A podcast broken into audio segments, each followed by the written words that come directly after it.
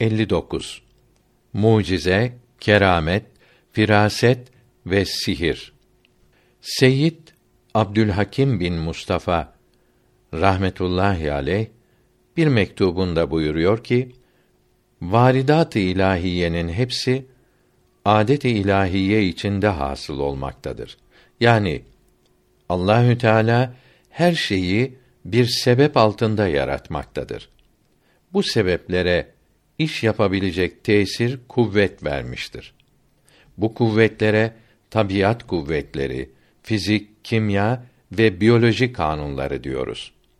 Bir iş yapmamız, bir şeyi elde etmemiz için bu işin sebeplerine yapışmamız lazımdır.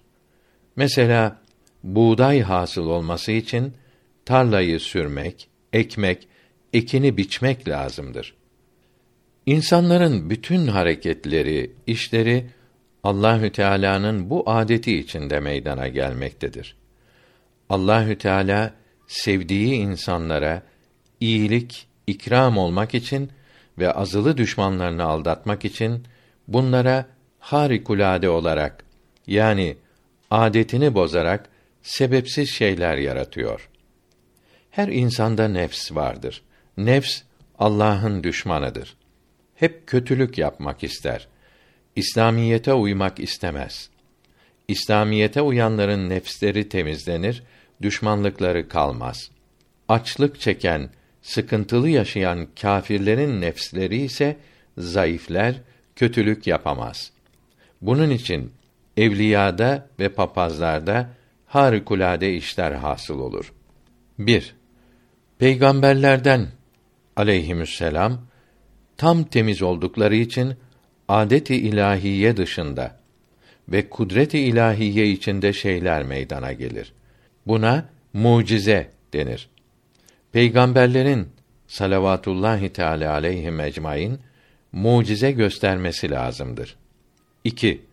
Peygamberlerin aleyhisselam ümmetlerinin evliyasında nefslerinin kötülükleri kalmadığı için adet dışı meydana gelen şeylere keramet denir. İbn Abidin mürtetleri anlatırken diyor ki: Mutezile ve Vehhabiler keramete inanmadı.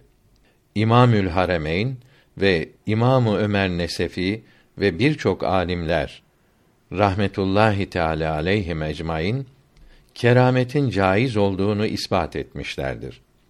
Evliyanın keramet göstermesi lazım değildir. Bunlar keramet göstermek istemez. Allahü Teala'dan utanırlar. 3. Ümmet arasında veli olmayanlardan meydana gelen adet dışı şeylere firaset denir. 4. Fasıklardan, günahı çok olanlardan zuhur ederse istidraç denir ki derece derece kıymetini indirmek demektir. 5. Kâfirlerden zuhur edenlere ise sihir yani büyü denir.